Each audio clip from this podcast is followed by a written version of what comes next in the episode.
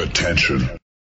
Das ist Postgame auf www.sportradio360.de. Denn nach dem Spiel ist und bleibt nach dem Spiel. Und wir haben genau hingehört. Nach dem 94 zu 79 von Ulm gegen Frankfurt spreche ich mit Michael Kahner, Magenta Sport. Ähm, zwei sehr, sehr unterschiedliche Halbzeiten. Ich glaube, Frankfurt macht in der ersten Halbzeit 53 und in der zweiten 26. Was hat da den Unterschied gemacht? Die Antwort auf jede Frage, die du mir jetzt stellst, heißt Bruno Caboclo. Auch defensiv, was sie, was Alles sie immer gemacht haben? ja, also der Mann macht ja den Unterschied aus. Wenn der auf dem Feld ist, hat Frankfurt keine Chance. Sie haben kein einzelnes Matchup gegen ihn. Sie können ihn als Mannschaft nicht verteidigen. Der verändert alles. Und wenn natürlich, wenn defensiv, wenn Ulm jetzt im dritten Viertel anfängt auch zu verteidigen, haben sie halt am Anfang nicht gemacht, dann war es eine relativ nicht klare Sache, aber dann hat Frankfurt schon größere Schwierigkeiten. Wie, wie lässt sich das erklären, dass die Ulmer in der ersten Halbzeit so Schwierigkeiten defensiv hatten? Keine Lust. Keine Lust, ja, okay. Also, ich sag mal, die haben sich gedacht, das hat auch Gavell in der Auszeit gesagt, ihr glaubt, ihr könnt das Spiel nur in der Offensive gewinnen. Und die haben halt gemerkt am Anfang, alles geht rein, alles geht rein, Caboclo, Caboclo und, und verteidigen wir halt nicht. Ne? Don Nelson Basketball, wie früher, 146, 143. Gewonnen. okay. Äh, neben Bruno Caboclo, den du schon angesprochen hast, hat auch äh, Jago dos Santos ein, Double-Double aufgelegt. Wie gefällt dir, was er mittlerweile macht? Ja, er gefällt mir auch gut, aber Nunez ist natürlich irgendwie eine Spur geiler so als Point Guard. Ne? Die Pässe, die er spielt, er ist ja noch ein paar Jahre jünger, die Art, wie er das Spiel liest. Jago auch gut, ähm, aber so klassisch Point Guard, so European Style Point Guard, finde ich Nunez noch, noch besser.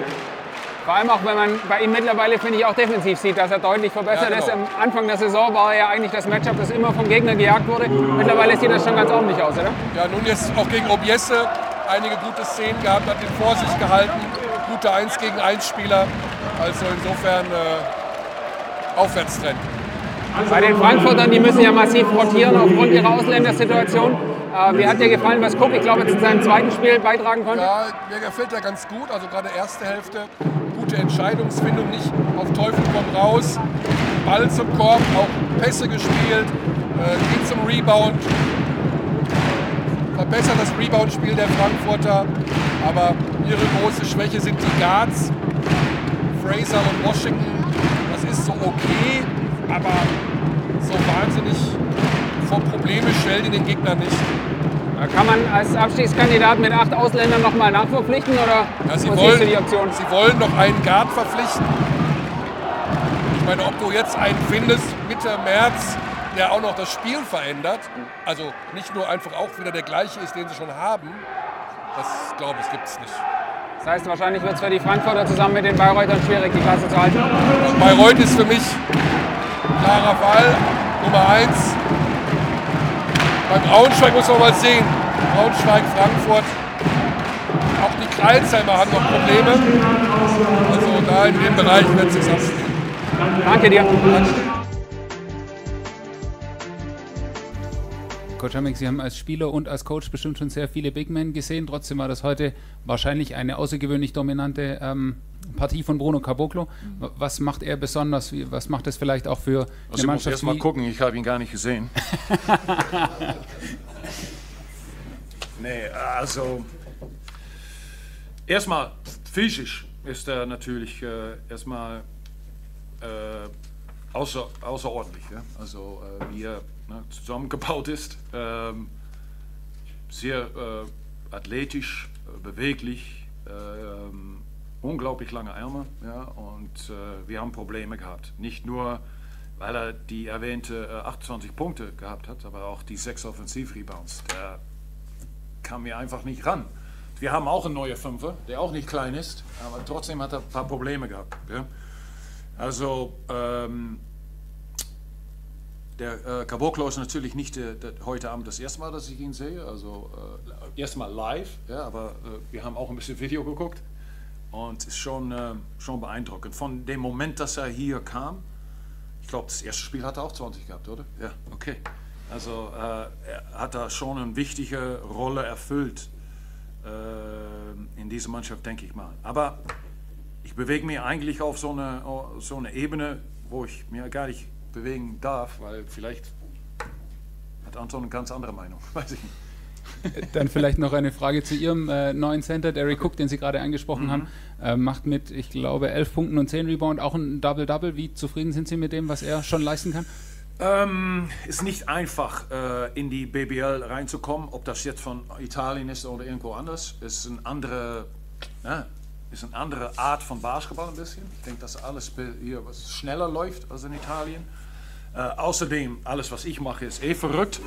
Und äh, dass er das dann in anderthalb Wochen auch alles äh, na, versteht, schnallt, dann da- das dauert einfach. Und das macht er noch nicht. Ja, das kann, kann, kann man auch nicht erwarten. Dass in anderthalb Wochen, sag äh, sieben Trainingen, er alles versteht, was wir machen. Nicht versteht, versteht er schon, aber dass er es versteht und auch innerhalb einer halben Sekunde äh, äh, reagieren kann.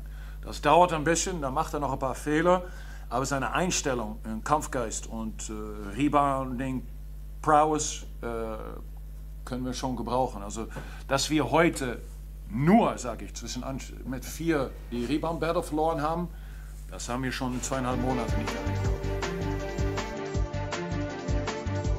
Wir waren defensiv nicht, nicht existent in der ersten Halbzeit und dann zweite Halbzeit war es deutlich was, ein, ein anderes Gesicht. Dieses andere Gesicht, ist das ähm, vor allem auf den Einsatz, auf das Engagement Ihrer Mannschaft zurückzuführen oder waren es auch taktische Veränderungen, die dazu geführt haben? Ach, dann würde ich mich jetzt irgendwie selber irgendwie auf die Schulter klopfen. Nein, die waren natürlich, äh, ich glaube, wir haben gesagt, also da hat Gerd schon recht, die machen viele Sachen, die anders sind als viele Mannschaften. Sonst sieht man viele gleiche Sachen. Die machen das schon viel anders, viel Bewegung, viel Läufe und äh, wir wir waren natürlich darauf vorbereitet, haben gesagt, aber wir können alles, alles stoppen, wenn wir ein bisschen mit, mit, mit Physis, mit Aggressivität da in die Werke gehen. Ich glaube, dass wir dann, dann angefangen haben, mit zwei Offensiv-Rebounds zugelassen im dritten Viertel direkt. Und ab dann war es eigentlich besser, was das, das angeht. Und ich glaube, äh, dann waren wir einfach aggressiver und äh, das, das war das Wichtigste, weil ähm, die Einstellung würde ich jetzt nicht sagen. Ich glaube, die Einstellung muss einfach von Anfang an so sein, dass wir Mannschaften, die, und ohne, ohne jetzt jemandem nahe zu treten, aus der unteren Hälfte einfach schon von Anfang an keine Chance geben, überhaupt im Spiel zu sein. Und das haben wir bis jetzt in dieser Saison noch nicht gemacht. Und äh, außer vielleicht in Bayreuth. Äh, aber sonst, das, das, muss, das, muss, das muss anders sein, wenn wir, wenn wir zu den Playoff-Mannschaften gehören wollen. Schaut man auf den Statistikbogen, sieht man alle Starter mit deutlich positiven Plus-Minus, Ja. alle Bankspieler mit teils deutlichem äh, negativen Plus-Minus. War das heute auch so ein bisschen der Unterschied? Ja, wenn es da ist, dann ähm, lief es natürlich nicht so gut, aber da mussten wir natürlich gucken, dass wir. Ähm, es gab ja auch schon Partien, wo, wo die Spieler von der Bank uns natürlich enormen Push gegeben haben. So ist es nicht. Ich meine, nicht jeder hat einen, einen guten Tag. Wir wissen, dass manche Spieler vielleicht in einem kleinen Loch stecken und äh, da werden sie auch rauskommen. Das Gute ist, wir haben so viele Spiele einfach, dass, dass da kein, keine Woche ist zum Grübeln, sondern einfach am Mittwoch wieder nächstes Spiel und Vorbereitung und, und alles. Also ähm, klar, ähm, wir hoffen uns natürlich immer Push und so, aber äh, wenn, wenn, die, wenn die Starter heute zum Beispiel guten Job gemacht haben, das war jetzt zum Beispiel vielleicht auch nicht immer so, dann, äh, dann sind wir froh, dass wir am Ende gewonnen haben. Wir versuchen das nicht immer zu sagen, Starter und Benchplayer, aber es ist ja klar, dass manche mit Positivem da rausgehen, manche mit Negativem. Äh, Juan Núñez hat heute von, der, von der, seinem offensiven Output her vielleicht nicht sein bestes Spiel gehabt. Ein paar sensationelle Assists, aber auch ähm, sehr überschaubare Wurfquoten. Aber was mir heute aufgefallen ist, dass er insbesondere defensiv aus meiner Sicht einen richtig guten Job gerade auch gegen gute 1 gegen 1 Spieler gemacht hat. Wie sehen Sie seine Entwicklung an dem Ende des Courts? Also wir reden von, von jemandem, der 18 Jahre ist und der uns schon, äh, der hat, das hört sich blöd, an, hat Eier. Der, der Junge hat Eier einfach, und, um zu spielen und man muss mit seinen seine Art äh, teilweise auch mal leben. Also nicht immer, aber wir wissen, er ist ein äh, High Risk, also hohes Risikospieler. Ähm, er geht auf die Assists, aber er kann einfach Sachen machen, die vielleicht nicht andere können und sowieso nicht in seinem Alter. Dass er seine Macken hat, wissen auch Gegner, das wissen wir alle. Ähm, aber wir, wir haben uns ihn ausgesucht und er hat sich auch uns ausgesucht, dass er, dass er hier den nächsten Schritt macht. Ich glaube, der macht das ganz gut. Der, wir können auch mit Jago zusammenspielen. Das hat ja auch schon öfter mal gut funktioniert als zwei Point Guards und ich glaube, defensiv hat er sich gesteigert, das muss man schon sagen. Und offensiv, okay, heute hat er ein paar einfache verlegt, ähm, aber ich glaube, dass äh, da, da machen wir uns keine Sorgen und wir versuchen ihn da zu unterstützen. Natürlich, wenn es irgendwann über die Grenze geht, dann, aber das war okay. Das war Postgame auf www.sportradio360.de. Versäumen Sie nicht die Big Show, jeden Donnerstag neu. Oder Wir sind Dirk, unser Basketball-Special und vieles mehr. Und besuchen Sie uns auf Facebook unter facebook.com slash sportradio360. Folgen Sie uns auf Twitter und abonnieren Sie uns auf iTunes.